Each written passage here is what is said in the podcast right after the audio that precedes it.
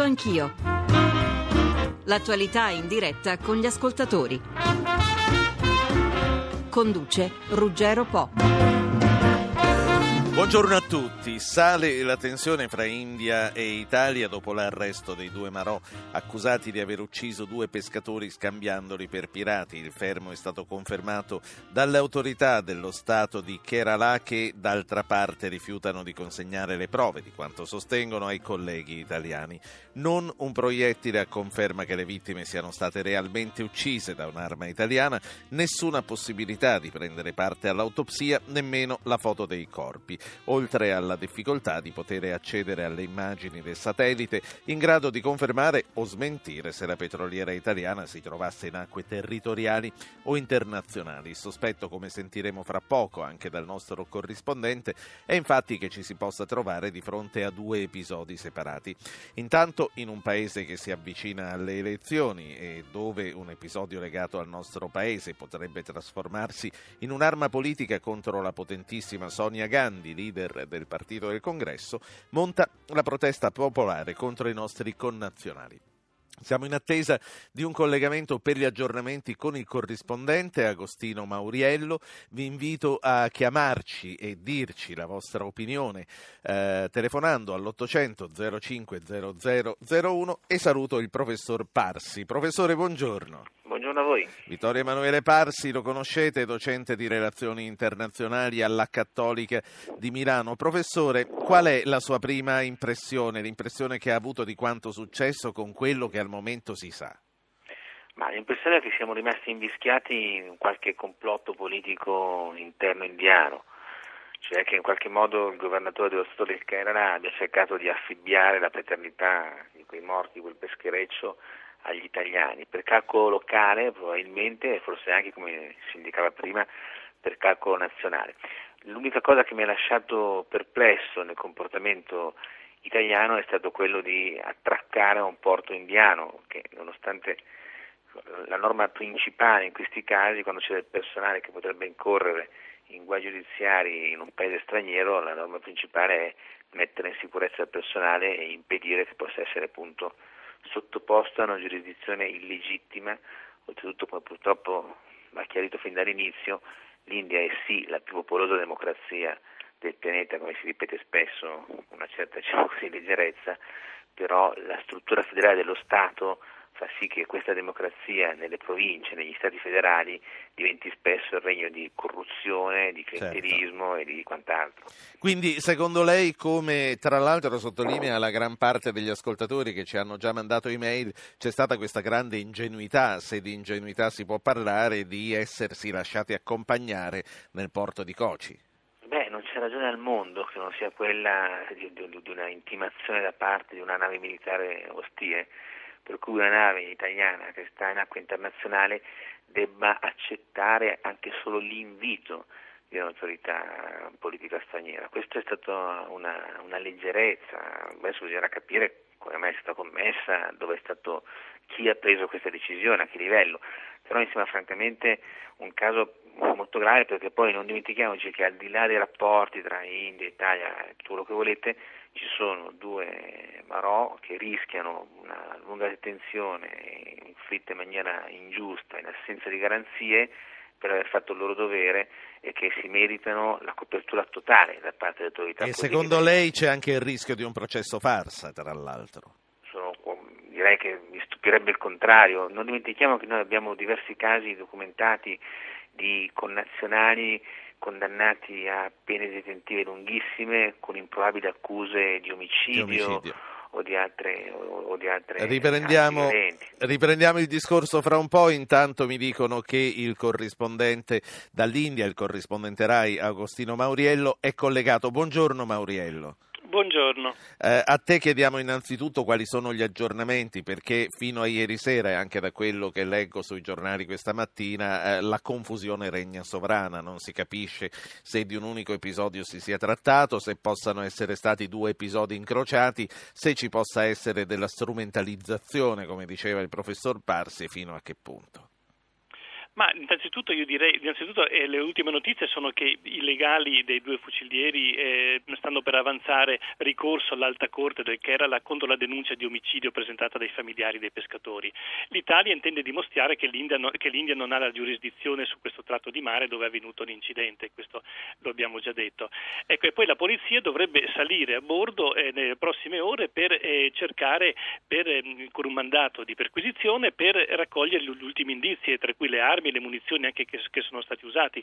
Per quello che riguarda l'incidente di per sé, qui diciamo eh, non, non, si va tanto per il sottile a cercare, a cercare ehm, eh, diciamo, le varie possibili ipotesi. La cosa che risalta più di tutti eh, nei, nei, media indiani e, nella, in, quelle, in tutta questa vicenda è l'emozione che ha suscitato che, che, suscitato, che, sta suscitando questa storia, perché tutti dicono che sono stati uccisi due cittadini indiani, due pescatori innocenti, che non, non c'erano armi a bordo del peschereccio e la gente vuole giustizia.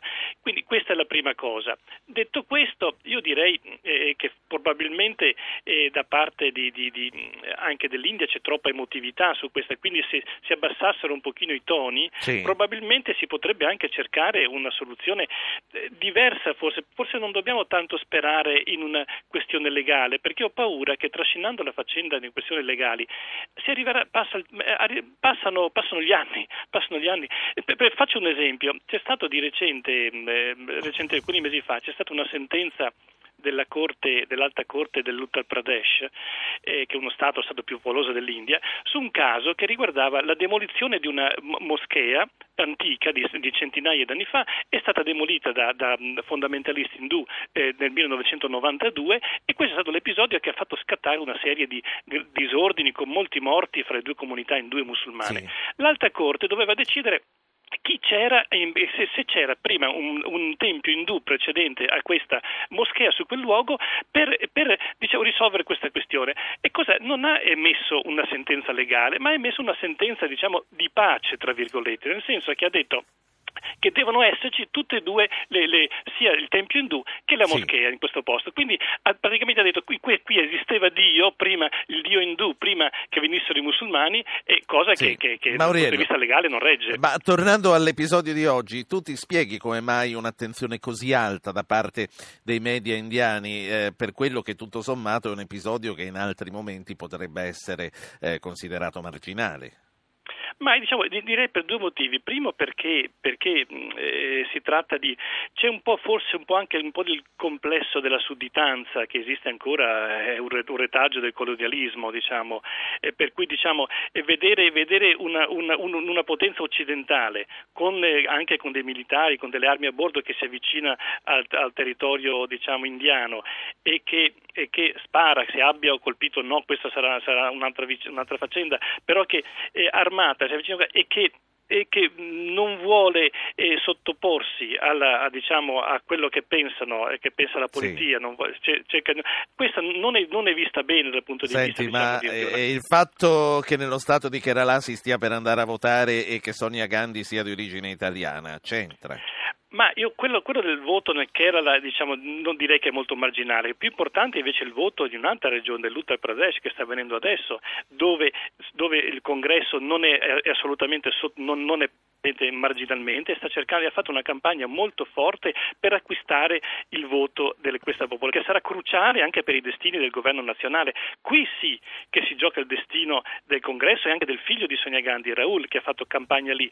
Però, e, e direi perché la, la, Sonia Gandhi, essendo italiana di nascita, ah, si, si, porta dietro questo eh, retaggio di straniera e tanti anni fa, eh, fino, fino, fino a 7-8 anni fa, l'opposizione, il BJP, la destra indù, eh, la, la, tacciava, la chiamava Rom Raj, eh, re di Roma, cioè diciamo siamo, siamo guidati sì. da, da, di, da, una potenza straniera, quindi in tutta questa vicenda certo. Gandhi deve assolutamente rimanere sil- eh, silente, non deve dire una parola perché altrimenti ritornerà un'altra volta diciamo, lo spettro del, di, di questa, di, della straniera diciamo, che potrebbe un po' rompere eh, eh, diciamo, le, eh, le uova nel paniere della, certo. della politica indiana. Allora, eh, diamo voce ai primi ascoltatori che sono Lorenzo da Milano e Mario, sempre da Milano. Signor Lorenzo, buongiorno. Sì, buongiorno a voi. Eh, volevo capire questo. I due Marò erano a sorveglianza di una petroliera che è chiaramente una nave privata. Allora chiedo se stavano svolgendo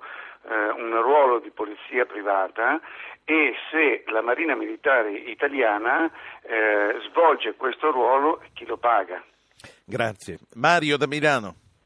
Buongiorno, io credo che sia stato un grosso errore da parte del capitano che non doveva attraccare al porto, al porto indiano. L'evento è accaduto in acque internazionali e gli doveva proseguire la navigazione in acque internazionali.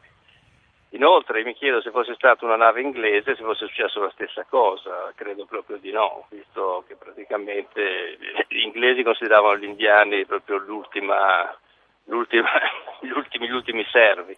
Sì. Poi inoltre vorrei capire il, il, come, sono, come, come, è avvenuta diciamo, la, le comunicazioni tra il, comand- il, comandante della nave, la compagnia di navigazione, il Ministero degli Esteri e se per caso non c'è stato qualche intervento dell'ambasciata italiana in, sì. in loco. La, la, ringrazio signor Mario. Allora, a proposito di questo, io voglio dire che noi abbiamo invitato il Ministero degli Esteri nella persona del Ministro e nella persona del Console. Eh, non ci sono state concesse le interviste, quindi non potremo avere da questo punto di vista una risposta di prima mano. Però eh, intanto saluto e chiedo immediatamente una risposta a lui. Saluto Nicolo, Nicolò Carnimeo che ha scritto un libro sui pirati, nel mare dei pirati di Longanesi e insegna diritto della navigazione Direzione dei Trasporti all'Università di Bari. Professore, buongiorno. Buongiorno a voi. Che cosa risponde al signor Mario di Milano che dice il capitano non doveva attarcare, è stata una grossa ingenuità, gli inglesi e gli americani non l'avrebbero fatto? Io vorrei rispondere prima al primo ascoltatore. Ne ha la facoltà, in realtà, sì. In quelle, in quelle acque, nell'Oceano Indiano, c'è una vera e propria guerra. Quello che ha detto il ministro indiano che nelle loro acque non c'è la pirateria non è assolutamente vero, ci sono attacchi ogni settimana e a poche ore di distanza dall'attacco all'Erika Alexi c'è stato un altro attacco ad un'altra petroliera. C'è stata un, una risoluzione del Consiglio di sicurezza dell'ONU il quale ha invitato tutti i paesi a realizzare delle norme antipirateria.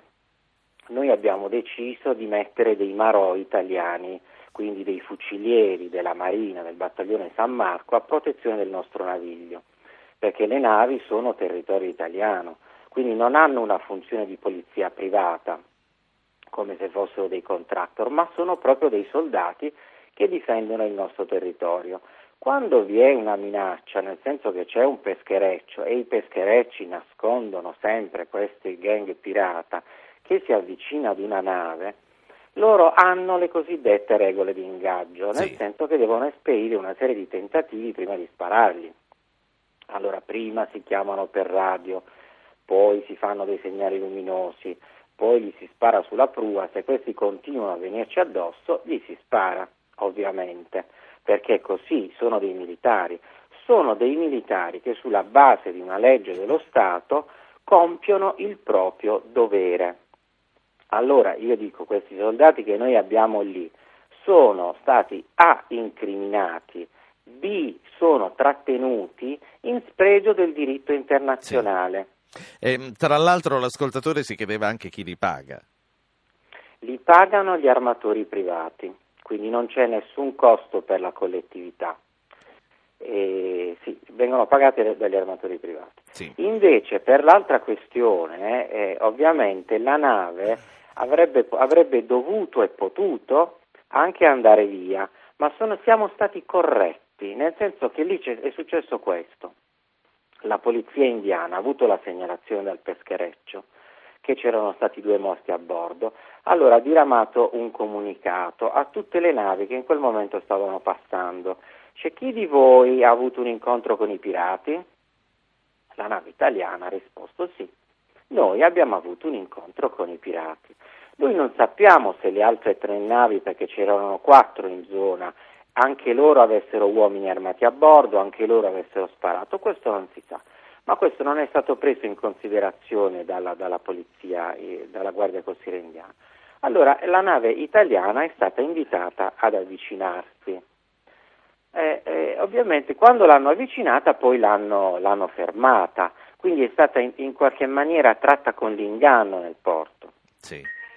Poi non bisogna dimenticare... Senta, ma gli lo- americani e gli inglesi l'avrebbero fatto? Sarebbero stati corretti allo stesso modo, secondo lei? Ma se uno non ha niente da nascondere, perché non si deve fermare quando un'autorità, la Sì. guardia costiera di un paese ti dice vieni che dobbiamo fare degli accertamenti? Perché non avrebbe dovuto farlo? Professor Parsi, lei cosa ne da- pensa? Ah, credo che al di là delle norme bisogna pesare le galateo, autorità, bisogna pesare le autorità, nel senso che se la- gli americani e gli inglesi non mettono mai il personale in, eh, in rischio, ma anche le norme che riguardano la Marina italiana e le Forze Armate italiane prevedono che quando c'è il rischio che il personale sia coinvolto in questioni che possono portare a carichi giudiziari, alla, alla detenzione, innanzitutto si metta il personale non a disposizione dell'autorità straniera. Quindi se vuoi andare nel porto prima fai in modo che quelli che potrebbero essere incorrere in, in conseguenze siano portati alla- sotto la protezione italiana. Sì. Questo è un problema che c'è, che va al di là però della questione bilaterale, perché è chiaro che siccome altre, altre marine stanno attuando questo, questo tipo di azione, che non è quella onerosa e complicata di scortare i convogli con navi militari, ma di mettere appunto militari a bordo di navi civili, perché non dimentichiamo che spesso poi l'azione d'attacco dei pirati è svolta da naviglio ultraleggero, quindi questo è sufficiente. Però è chiaro che se eh, truppe, personale disposto a questa funzione rischia di incorrere in eh, inchieste di paesi la cui diciamo così, trasparenza, correttezza, in cui la separazione dei poteri e la correttezza del processo giudiziario non, non- non mi sembra che sia paragonabile a quello della Francia, dell'Inghilterra, della Germania o del Canada, è allora il rischio che questa operazione che ha Sì. prodotto degli effetti diventi eccessivamente rischiosa. Ecco. Professor Parsi, prima di tornare a Mauriello, che mi dicono lo dovrò salutare fra poco, volevo chiedere a lei una valutazione eh, su quelli che sono gli equilibri politici e quindi anche quello che è il ruolo di Sonia Gandhi e se secondo lei correttamente o no ha deciso di non parlare di questa cosa. Prima però mi lasci ricordare che oltre al numero verde, che è l'800 050001, gli ascoltatori possono mandarci sms 335 699 2949 se trovano il telefono occupato e magari se ci lasciano il numero nell'sms li chiamiamo anche tramite eh, questo mezzo oppure eh, la pagina Facebook Radio Anch'io Radio 1 Rai. Professor Parsi, Sonia Gandhi. Ma credo che lei abbia fatto bene sostanzialmente per le ragioni che sono state addotte eh, dai vostri- da- dal vostro inviato, cioè, sarebbe solo controproducente. Devo dire che eh, più in generale abbiamo, è la seconda volta che incorriamo in un, in un problema, anche se di natura molto diversa, però che ha a che fare con la giurisdizione, con una delle potenze emergenti. Abbiamo avuto il caso del terrorista non è stato dal Brasile, se vi ricordate, adesso abbiamo questo contenzioso gravissimo eh, con l'India, due paesi dei cosiddetti BRICS, due di queste potenze che scalpitano per occupare diciamo, un posto d'onore al tavolo delle decisioni internazionali e in qualche modo con i quali abbiamo difficoltà a rapportarci o dai quali andiamo trattati diciamo, in maniera eccessivamente corriva. Credo che questo debba portare comunque a una riflessione più complessiva su come fare a evitare che si verificano questi. Quindi la Torre e Girone come Battisti? Beh, mi sembra che siamo di fronte a una, a una- da quello che dice la Marina e il Ministero degli Esteri, e non abbiamo nessun motivo per dubitarne, anche perché adducono prove documentali come tracce di GPS e cose di questo genere, eh, evidentemente è, uno- è un- è una, violazione del diritto da parte di un paese, è un sequestro di persona, cioè non è che si può configurare diversamente, eh, perché se anche, eh, se anche, ed è tutto da dimostrare, fossimo noi responsabili di queste morti, non è che il fatto che la vittima sia di un paese dà a quel paese la giurisdizione su quel delitto. Sì. Dai tempi delle faide dei Longobardi e eh, della Burgundia una cosa del genere non esiste più, non scherziamo. Allora, eh, Mauriello, torno a te, poi ti lascio, ma voglio farti sentire la voce di due ascoltatori, così magari rispondiamo insieme. Luca da Bologna e Pasquale da Napoli. Luca, buongiorno. Buongiorno a tutti. A. Allora, io mi, mi rifaccio su- sulla storia del comandante. Quello che io ho capito qualche giorno fa è che il comandante aveva ricevuto l'ordine di non entrare nel porto e lo ha fatto. Secondo me, e anche secondo altre mie, diciamo, Chi gliel'avrebbe dato quest'ordine? Ah, ma è lì il problema. Ah, Chi gli ha dato l'ordine, secondo me, è l'armatore per dire se tu, questa è la mia idea, eh, se tu eh, non fai quello che ti dicono loro, noi con le nostre navi non potremo più andare in India. Certo. Sentiamo Poi- se... Sì, no, poi, poi dica. E poi eh, rapidissimamente, noi dobbiamo cominciare a mostrare i denti a tutti. Abbiamo un ambasciatore indiano qui, lo convochiamo perché non ho ancora sentito parlare di questo neanche. Lo convochiamo e al limite lo espulsiamo, lo lo mandiamo via. E poi i militari li togliamo se non possono più sparare. O se no che affondino la nave così non ci sono testimoni. Grazie Luca. Beh, beh, mi sembra esagerato. Grazie Luca. Pasquale da Napoli, prego. Buongiorno a lei e a tutti i suoi ospiti. A lei. Io volevo eh, brevemente focalizzarmi, eh, spostarmi dall'episodio in sé per sé, eh, eh, le ragioni, le motivazioni e tutto quanto Sì, l'altro. si sposti e Per dica. fa- Sì. Allora, la lentezza dei nostri eh, organi governativi e militari. Io nel 73 ero in Marina, una corvetta fu fatta, eh, ehm, fu soggetta a fuoco nemico, diciamo così, un MiG libico, la mitragliò Sì. nel canale di Sicilia e questo MiG andava, veniva, andava, veniva, mitragliava mentre il comandante era al telefono. Senta, signor Pasquale, mi permetta, ma ci stiamo spostando un po' troppo. Eh. Io vorrei No, rimanere... no, no, no, no, No. no, no, ne- nel merito, eh, questi ragazzi dovevano essere immediatamente portati via dalla nave, così come gli americani hanno fatto, se ricordate bene, Capito. nell'occasione del Cermis.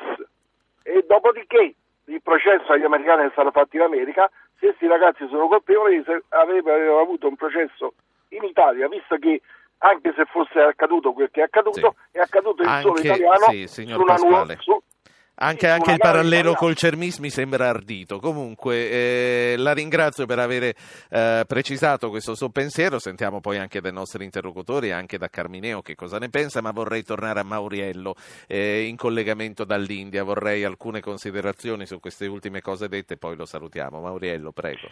Ma io, se, se- se mi date due- un minuto di tempo, vorrei raccontarvi un episodio di cui sono stato protagonista alcuni anni fa, proprio davanti a Sonia Gandhi. E la- ero al partito del congresso ed ero l'unico straniero, io insieme al cameraman, ed è passata davanti a me proprio mezzo metro, c'era silenzio, e ho detto al cameraman, mi raccomando, apri l'audio e voglio vedere che, che effetto fa. E, e passando davanti a me ho chiesto, signora Gandhi, in italiano, signora Gandhi può rispondere a una domanda? Ebbene, non si è nemmeno girata, poi ho visto, ho guardato fotogramma per fotogramma, non c'è stato nemmeno un battito di ciglia. Dico, una persona che sente parlare italiano a voce alta e, e circondata da indiani, almeno un piccolo eh, sentimento dovrebbe mostrare. L'ha Avrà sentito? Forse era concentrata su certo. altre cose. No, certamente no, no, non ha potuto, non ha potuto è talmente, eh, non può, ehm, diciamo che da- di fronte a questioni italiane non può esprimersi, assolutamente. Poi un- un'ultima cosa vorrei dire, cioè, per me l'importante sarebbe adesso abbassare i toni, perché si tratta di due paesi amici che hanno soltanto da perdere nel caso se continua ad andare avanti questa, eh, ad- a- se si continua ad andare avanti ad alzare i toni. Ed è la politica che deve entrare, è la diplomazia che deve entrare, perché se lasciamo correre alle- alla faccenda giudiziaria, veramente si trascinerà per molto, molto, molto tempo, conoscendo anche la burocrazia indiana e le, le lentezze e i procedimenti Sì. Legali, i cavilli, si andrà avanti per molto tempo e, abbiamo- e tutti quanti abbiamo soltanto da perdere in questo. Ecco, e quindi a proposito eh, di eh, burocrazia e di diplomazia, è giusto quello che dici, vadano avanti le diplomazie, però per concludere vorrei richiamare una cosa eh, che diceva il professor Parsi, diceva mi stupirei se non fosse un processo farsa e ci sono dei precedenti, ci sono i precedenti della coppia che è in carcere dal febbraio del 2010 con un'accusa di improbabile omicidio, anche quella di Angelo Falco, sono cose che non rassicurano. Secondo te eh, i due Marò rischiano veramente una pena detentiva lunghissima, se non la pena di morte? Ma eh, guarda, la, la pena di morte diciamo, non è, è stata applicata una volta dal 1994 per un caso, eh, uno stupro e, e un assassinio di una, di una ragazza Quindi di ci 14 sentiamo anni. di poterlo escludere, sì. Direi proprio di sì, viene, sempre, viene quasi sempre, non viene, viene applicata soltanto ed è uscita una sentenza nell'83 della Corte Suprema che dice la pena di morte deve essere usata soltanto nel in the rarest of the rare cases, nel più raro dei rari casi. sì. Quindi Eh, direi proprio che non, non- è Però eh, molti anni di carcere potrebbero essere nelle cose o no? Ma questo dipende, no, no, no, è impossibile poterlo dire, perché è impossibile, non, non, non, me la sento di dare un giudizio. Però un'ultima cosa, se mi permetti, eh, vorrei girare una domanda e poi eh, me ne devo andare, una, una, domanda a voi che è stata fatta qui nelle, nelle televisioni indiane e la domanda è questa, se, fosse, se accadesse il contrario, cioè che, due, eh, che se questa cosa avvenisse in Italia, come, reagirebbero, eh, come reagirebbe l'Italia? Quale sarebbe la reazione dell'Italia se la situazione fosse inversa? Grazie. Stata la, do- la domanda. Grazie. Allora, lasciamo che prima della pubblicità i nostri due esperti rispondano. Vorrei cominciare da Carmineo. Che cosa sarebbe accaduto se, che cosa accadrebbe se fosse successo il contrario e al professor Carmineo voglio anche chiedere se ritiene lecito un parallelo col Cermis come è stato fatto dal nostro ascoltatore. Comunque dovete considerare che quelli sono, non sono qui, state parlando di altre, di altre questioni, ma quelli sono due soldati che stavano facendo il loro dovere, a cui è stato ordinato eventualmente di sparare. È una questione differente. Appunto, Secondo me non possono, essere, dicevo, sì. non possono essere eh, messi a giudizio, quelli ce li riporteremo a casa sicuramente. Sono questioni, sono questioni assolutamente differenti. La questione della giurisdizione è fondamentale. Se avviene qualche cosa in acque internazionali, infatti credo che sia stata presentata dai legali italiani la questione di giurisdizione, i, i, militari devono essere processati nel loro paese in Italia secondo il codice penale militare di pace. Quindi noi ce li dobbiamo processare noi se loro diciamo, hanno avuto un eccesso colposo o doloso. La giurisdizione potrebbe essere richiesta anche dall'India perché ha avuto due morti su una loro nave, però questa è una questione che si risolve sì. con la diplomazia. Professore. Assolutamente loro non andranno, non devono andare a processo, sicuro.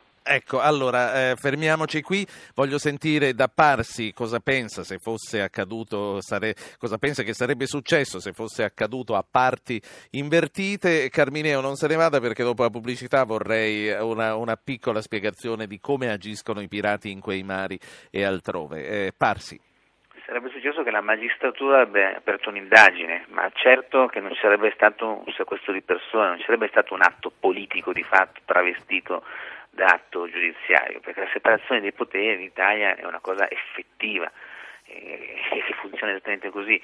Su quello che diceva Camino sono d'accordo, infatti credo che quando si dice che bisogna agire politicamente e diplomaticamente vuol dire innanzitutto fare leva sulla questione della giurisdizione, perché se l'India ha pretese aspirazioni ad avere un posto di responsabilità nella governance del sistema internazionale, sì. beh, deve iniziare a comportarsi seguendo le regole. Ed ecco che sollevare la questione della giurisdizione è un atto che significa anche dire portare all'opinione pubblica diciamo, mondiale un comportamento che potrebbe essere incompatibile con uno status più importante per sì. quel paese. Pubblicità, torniamo subito, appena un minuto. Andrea Nativi, direttore della rivista italiana Difesa, buongiorno. Buongiorno a voi. Eh, Nativi, il professor Carmineo diceva ce li riporteremo a casa sicuramente. Lei è altrettanto ottimista? È un po' più prudente. Eh, paese che vai, usanze che trovi. E quindi direi che considerando anche la situazione politica in India, eh, una facile e rapida conclusione della vicenda non mi sembra nelle corde, purtroppo. Quindi direi che eh, al di là delle considerazioni eh, diciamo giuridiche ci sono quelle politiche da fare. Sì. quindi non è, non è, così semplice, poi ormai la cosa l'hanno fatta, ammettere ah no ci siamo sbagliati, adesso li lasciamo andare, direi che considerando la situazione locale nello, nello Stato dove si voterà presto in India mm, la vedo difficile. Allora, una parentesi dedicata alla politica. Sandro Gozzi, PD, presidente dell'Associazione Italia-India. Buongiorno onorevole. Buongiorno a voi. Margherita Boniver, PDL, ex sottosegretario agli esteri. Buongiorno onorevole Boniver. Buongiorno a tutti. Onorevole Gozzi, lei è presidente dell'Associazione Italia-India. Quali sono i rapporti con l'India? Qual è lo stato dell'interscambio? Guardi, i rapporti con l'India sono molto buoni e stanno migliorando. L'interscambio siamo a circa gli 8 miliardi di euro annui, abbiamo un obiettivo raggiungibile che raggiungeremo di qui a qualche anno tra il 2013, tra il 2013 e il 2015 di raddoppiare questo interscambio e eh, certamente i rapporti sia politici che commerciali si sono intensificati moltissimo. Abbiamo avuto una visita, molto importante nel 2007 del governo Prodi, due visite di eh, ministri eh, del governo Berlusconi, il ministro Terzi sta andando adesso in India, noi come Parlamento abbiamo fatto una visita molto, molto, molto utile e molto soddisfacente per entrambe le parti in sì. dicembre, quindi diciamo che il partenariato tra la Federazione Indiana e la Repubblica Italiana è molto buono e gli interessi economici e commerciali reciproci, reciproci stanno crescendo. Onorevole Gozzi, lei come diceva il ministro sta per andare in India, tra l'altro quella visita che doveva fare Frattini proprio quando stava per cadere il governo che quindi è stata rimandata. Eh, che interesse c'è quindi allo stato delle cose che lei ci stava illustrando, che interesse all'India comunque eh, di non rovinare i rapporti con l'Italia dal punto di vista diplomatico? Perché la tensione sta crescendo, questo è inevitabile ha un interesse molto forte e tant'è vero che la, la, tensione cresce ma cresce a livello dello Stato del Kerala. L'India è una federazione molto complessa. Per quanto riguarda la vicenda di cui stiamo parlando, le competenze a livello giuridico sono tutte dello Stato del Kerala e non della federazione e sì. i toni politici sono saliti proprio nello Stato del Kerala. L'unico ministro che ha alzato un po' i toni subito all'inizio della vicenda il ministro Anthony della difesa, ma guarda caso il Kerala è la sua circoscrizione e gli indiani hanno delle circoscrizioni di un milione di elettori, quindi è evidente anche le implicazioni di politica statale per quanto riguarda il ministro Anthony. Però sì. la federazione non ha nessun interesse, anzi i toni anche nei contatti che ho avuto io, sia con, fun- con, l'ambasciata indiana che con alcuni colleghi del Parlamento indiano a livello di federazione sono toni ancora eh, moderati. Gli stessi nazionalisti indù sì. del BJP a livello di federazione finora non hanno avuto interesse al territorio. Sì. onorevole Boniver, vinceranno le ragioni della politica interna o vinceranno quelle della diplomazia?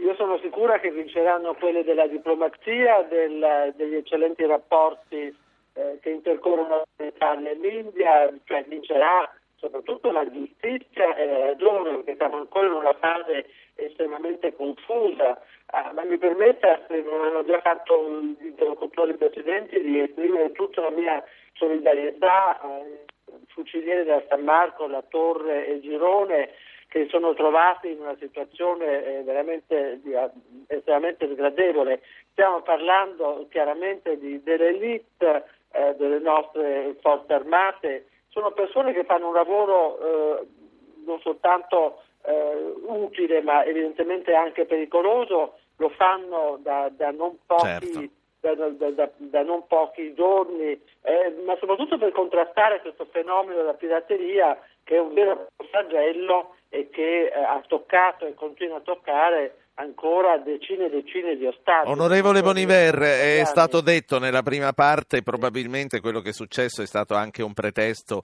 eh, preso al volo eh, da chi aveva interesse nella politica interna ad attaccare Sonia Gandhi. Lei crede che tutto questo sia verosimile? Sì, assolutamente verosimile. Il grande handicap di questa straordinaria eh, politica indiana Sonia Gandhi è incredibilmente il fatto eh, che sia nata in Piemonte. Lei nei suoi eh, viaggi l'ha conosciuta, le ha parlato direttamente? Sì, l'ho incontrato in un paio di occasioni, è stato sempre una, sono sempre stati degli incontri di grandissimo rilievo, una persona veramente di rara... Le ha chiesto qualcosa dell'Italia in privato? Sì, in privato naturalmente sì, eh, abbiamo potuto, pensi, parlare in italiano solo perché non c'erano testimoni indiani. Lei eh, nel suo paese, l'India di adozione, malgrado sia lì da decine di anni, malgrado sia la madre di importanti politici a loro volta, eh, non può parlare quindi, quindi mi, conferma, mi conferma quello che ci raccontava Mauriello poco fa che dice io mentre mi passava davanti col microfono teso le ho rivolto la parola in italiano e ha fatto finta di non sentire dice dopo rivedendo anche i fotogrammi non ha mosso un ciglio un'ultima cosa onorevole Berlinguer sì. parla un italiano buono, corrente? Sì, eccellente naturalmente che, ma credo che ogni tanto anche eh, possa concedersi tra virgolette una visita magari privatissima eh, nel nostro paese. Guardi, sa, la politica indiana, come diceva adesso Godi, è eh, ricca e molto complessa e questa, questa questione eh, che ha fatto vincere le elezioni a Sonia Gandhi eh, in diverse occasioni ma non ha mai potuto assumersi direttamente la leadership del paese, non ha mai potuto diventare Sì. Primo ministro proprio per questa questione della diciamo origine, Origine italiana. indiana, incredibile. Onorevole Boniver, eh, grazie, grazie anche all'onorevole Grazie. Gozzi. Io torno a Nicolò Carmineo, Carmineo, poi saluto anche lui, lui ha scritto un libro sui pirati, è esperto di pirati, lui ha detto eh, prima nel- nell'intervento precedente sicuramente eh, il mare indiano è infestato dai pirati, vorrei chiedergli lo stato delle cose. Allora, eh, che cosa è successo? Questa pirateria moderna eh, si è molto sviluppata nel Golfo di Aden, quindi ci sono ogni anno, come sappiamo, centinaia di attacchi, ma eh, adesso eh, si è allargata anche a tutto quanto l'Oceano Indiano, nel senso che i pirati hanno fatto delle basi nelle piccole isole, per esempio alle isole Andamane, alle Seychelles, e da lì partono con questi piccoli battelli attaccando su tutto il corso dell'Oceano Indiano. Tra le altre cose, io volevo, volevo dire una cosa che non è importante. L'India, nella lotta alla pirateria, è, è la peggiore. C'è una nave, una loro unità che si chiama il Tarabai. Io lavorando a Londra con questo istituto internazionale l'abbiamo incrociata più volte, che non, non ha nessuna regola di ingaggio. E, e gli è successo per tre volte non di sparare sopra un peschereccio, ma di buttarlo a fondo e in due volte erano semplici pescatori.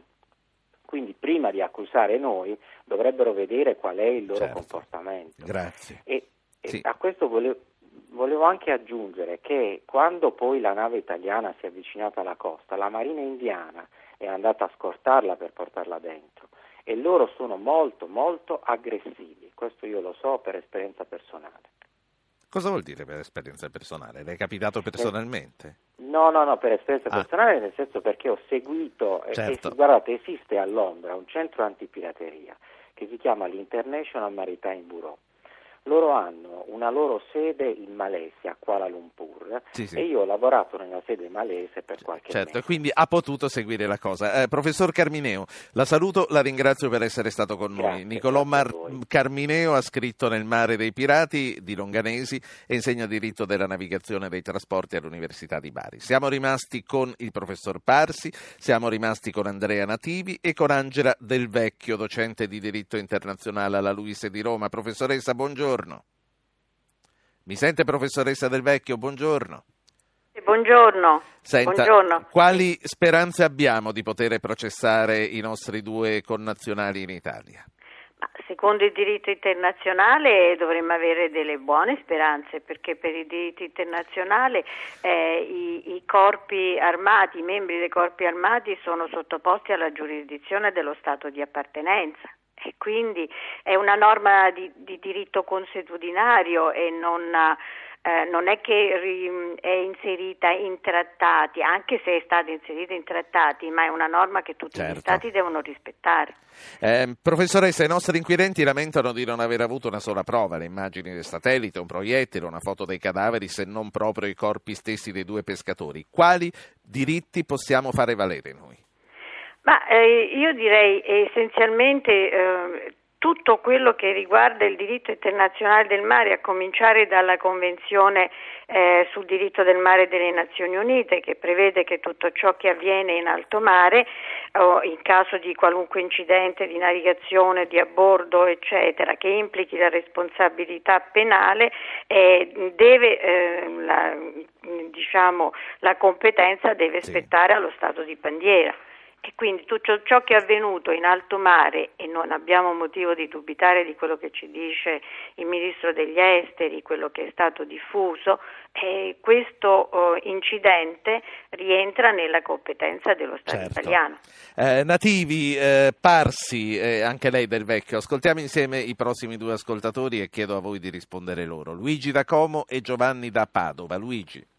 Buongiorno, ritengo di poter dire di interpretare il sentimento della stragrande maggioranza degli italiani nel dire che abbiamo una rappresentanza degli esteri che fa le- letteralmente pena sotto l'aspetto professionale. Io non so se lei rappresenta la maggioranza degli italiani e no, non so pensiero, con quali strumenti pensiero, può scusi, dirlo di un ministro che è lì da tre mesi. Dica scusi, no, no, no, sì. ma non tanto in questo ultimo ministro, mi perdoni, ha ragione. Parlo nel suo complesso tutto il blocco, perché via il ministro, gli altri che sono dietro, direttori generali del dicastero e quant'altro non sono delle figure di sottofondo. Sì, ma venendo, venendo a noi, Scusi, Luigi, venendo a sì. noi, vedi il caso Battisti e mi fermo lì, ritirare quanto di meno le rappresentanze, ambasciate e consolati dal Brasile per questo trattamento indegno di inosservanza ad un impegno internazionale che lo stesso Lula aveva sottoscritto con l'Italia per quanto concerneva i comportamenti dei delinquenti. Il caso, il caso indiano e lì è palese che c'è stato un, un vuoto assoluto, ma mai più la nave doveva entrare. La nave sicuramente ha fatto quello che l'armatore ha detto al comandante, vai salviamo la nave, vai pure avanti, scarica il petrolio se devi scaricarlo e via andare. Mi scusi il disturbo, vedo che lei ha fretta, buona giornata, buon lavoro. A lei Luigi, a lei. Giovanni da Padova, buongiorno. Buongiorno a lei e ai suoi ospiti. Prego.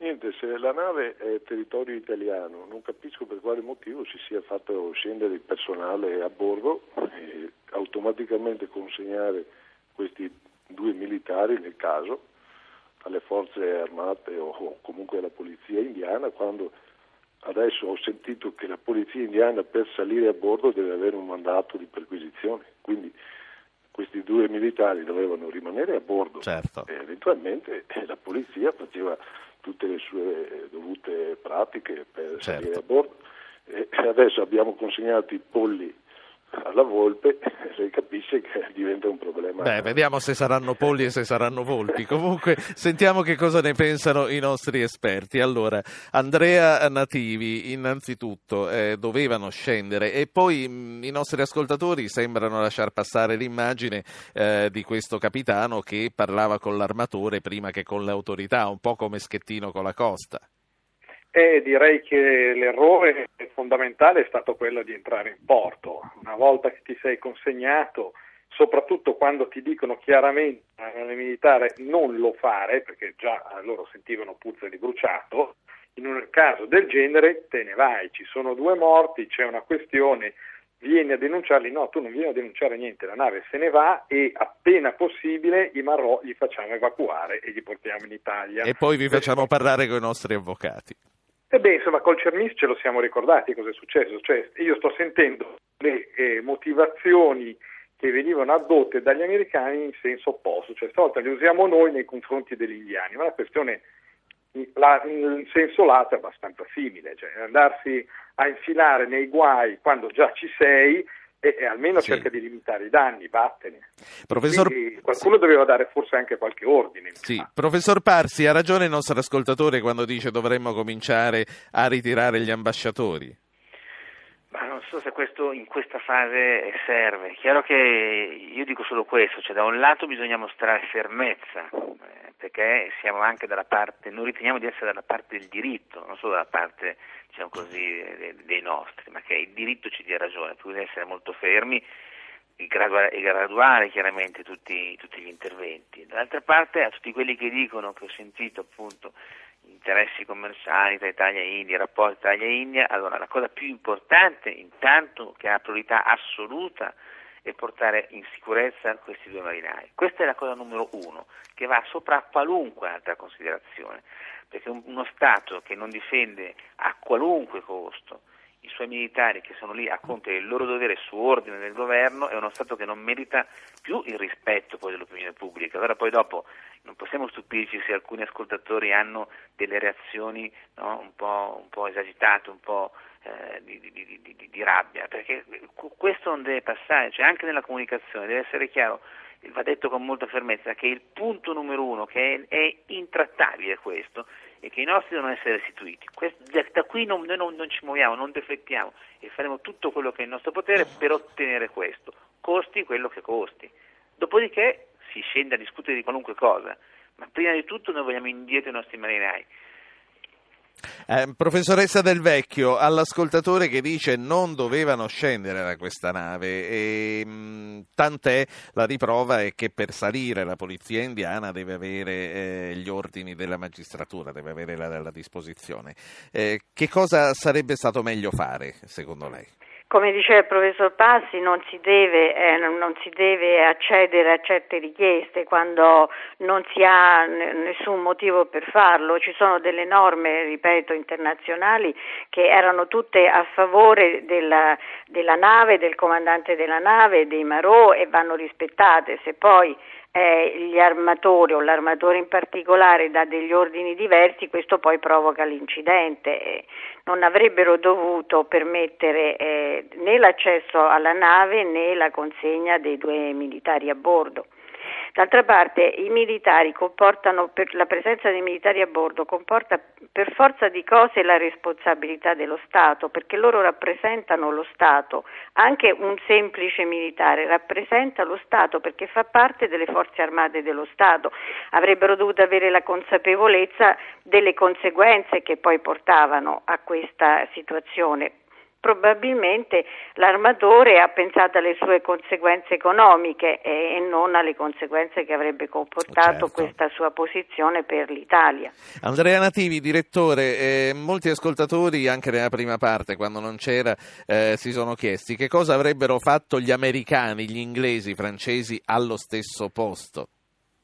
Beh, eh, pensare che una nave mercantile inglese o americana si vada a infilare nel porto indiano mi sembra abbastanza, abbastanza difficile. Non l'avrebbero mai fatto una cosa del genere, posto che probabilmente non avrebbero neanche avuto dei militari in servizio sulle navi mercantili. Perché? Perché se uno usa eh, diciamo, le guardie delle compagnie militari, diventano quei soggetti a negazione eh, plausibile, ovvero sia dici sì, eh, hanno fatto questi, ma questi non sono mica l'Italia, gli Stati Uniti, la Francia, la Gran Bretagna. C'è anche il fatto che poi sul livello di addestramento e capacità di questi personaggi si può discettare a lungo. Però sì. se insisti a mettere i militari tuoi, eh, poi forse dovevi anche avere la possibilità di eh, indurre con le buone o le cattive il comandante a fare quello che ti dice sì. la Marina, quando è successo sì. Patatrac. Uh, leggiamo ora dalle agenzie di stampa che il sottosegretario Staffan de Mistura è in partenza per l'India per dirigere personalmente eh, i lavori diplomatici. Giovanni Davarese, buongiorno, penso eh, sia l'ultimo ascoltatore io... che parla stamattina. Buongiorno, sento, volevo, mi scusate la voce, ma e quello che volevo dire è che... È perfetta. Fugge... Che, che ah, sì, va bene. sì, prego. Normalmente non è questo.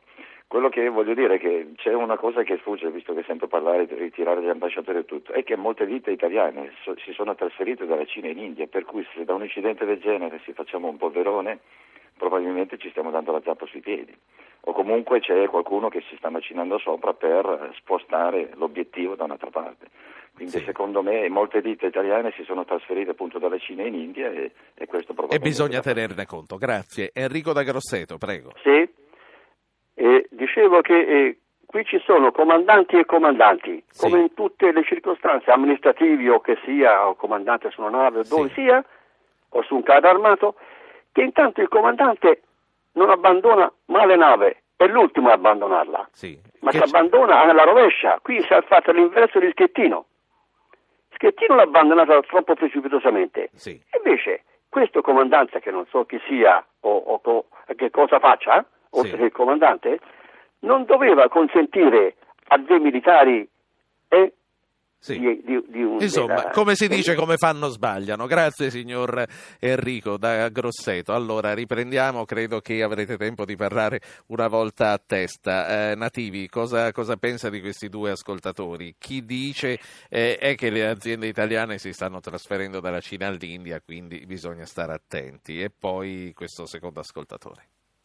Boh, il primo punto è chiaro, eh, ci sono interessi economici spaventosi eh, tra Italia e India e ovviamente essendo noi che poi a esportare o a produrre lì siamo noi la parte più debole. Il fatto che il ministro della difesa indiano sia il rappresentante della regione è ancora più grave perché abbiamo discussioni in corso significative e diversi programmi proprio nel settore della cooperazione sulla sicurezza e la difesa. C'è un salone che si apre a Delhi tra poche settimane e lì ci sono grossi affari in ballo e non c'è solo questo naturalmente, però ripeto, in questo caso non è una questione di un terrorista che viene tenuto dal Brasile, peraltro prima quando stavo in Francia nessuno gli ha detto niente, qui è questione di due soldati italiani che hanno fatto il loro lavoro, il loro dovere e quindi rappresentano l'Italia. Se eh, non si era pronti a fare tutto il necessario nel caso negativo, beh, sì. non si prendeva la decisione di mettere Grazie. i militari sulle navi mercantili. Professoressa Del Vecchio, a questo punto lei quali tempi vede per la diplomazia per riportare sani e salvi a casa i nostri due connazionali e poter fare un processo in Italia come abbiamo detto è giusto che sia?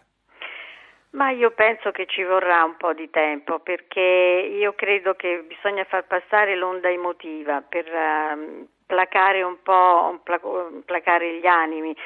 Obiettivamente forse in questo momento in India c'era il bisogno di dimostrare che la Marina indiana è molto efficiente, che loro difendono bene gli interessi dello Stato e così via. Fatto questo, forse dopo aver dato questa dimostrazione sono adesso in corso dei negoziati effettuati anche da persone molto, molto preparate. Non credo che durerà poi così a lungo, soprattutto uh, bisogna uh, passare questa prima sì. fase e ritengo che poi la diplomazia riuscirà ad ottenere i risultati. D'altra parte il diritto è dalla parte dell'Italia. Grazie a lei, professoressa Del grazie, Vecchio, Angela Del Vecchio, insegna diritto internazionale alla LUIS. Eh, professor Parsi, eh, per finire volevo che ci raccontasse un po' una storia di pirati, quindi quanto è eh, verosimile che ci fosse stato un attacco dei pirati? Lei, lei come la vede personalmente? Penso ci sono diverse ipotesi. Una appunto è quella che altra nave sia stata eh, quella che è stata coinvolta in uno scontro Perché c'è, questo c'è questo interrogativo della nave greca che esatto. compare oggi. Esatto, la Grecia compare oggi in tanti modi sui giornali. oggi è protagonista, il, sì. Eh, il, quindi c'è questa ipotesi. L'altra ipotesi che si può avanzare è anche questa, cioè teniamo presente che eh, questo è stato fatto presente proprio dalle autorità indiane era un peschereccio di, di, di, con un equipaggio di indiani tutti cristiani. In India purtroppo da diversi anni ormai c'è una recrudescenza di fondamentalismo indù che spesso prende di mira eh, uccidendoli, eh, fedeli cristiani. Per cui si può anche non escludere il fatto che questi due morti siano stati uccisi da qualcun altro che aveva altri interessi per sparare su, questa, su questo peschereccio. Quindi che ci sia sotto una guerra di religione interna.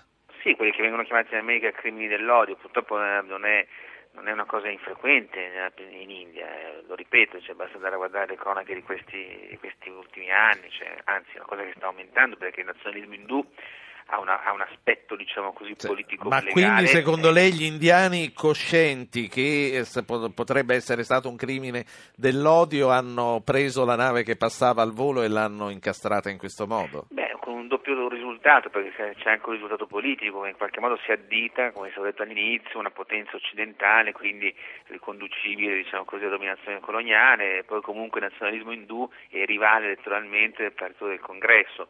Per cui non voglio dire che questa è la spiegazione, voglio solo dire attenzione che è singolare che il governatore del Kerala abbia immediatamente sposato una tesi quando si possono avanzare ipotesi molto diverse quello che è successo, sì. ipotesi diverse e purtroppo più credibili e su questo io direi di osservare attenzione. Poi spero anch'io che facendo leva sul diritto internazionale e sulle grandi aspirazioni indiane ad avere una posizione più di prestigio nel mondo, in qualche modo è difficile che l'India, se noi riusciamo a dimostrare patentemente che l'atto è avvenuto in acque internazionali, possa permettersi il lusso di sfidare eh, il mondo e il diritto internazionale. Senta, L'India eh, come paese. Ho 20 secondi, un sì o un no. Le manifestazioni di intolleranza verso gli italiani che oggi sono in corso eh, nel Kerala ci devono far paura oppure no?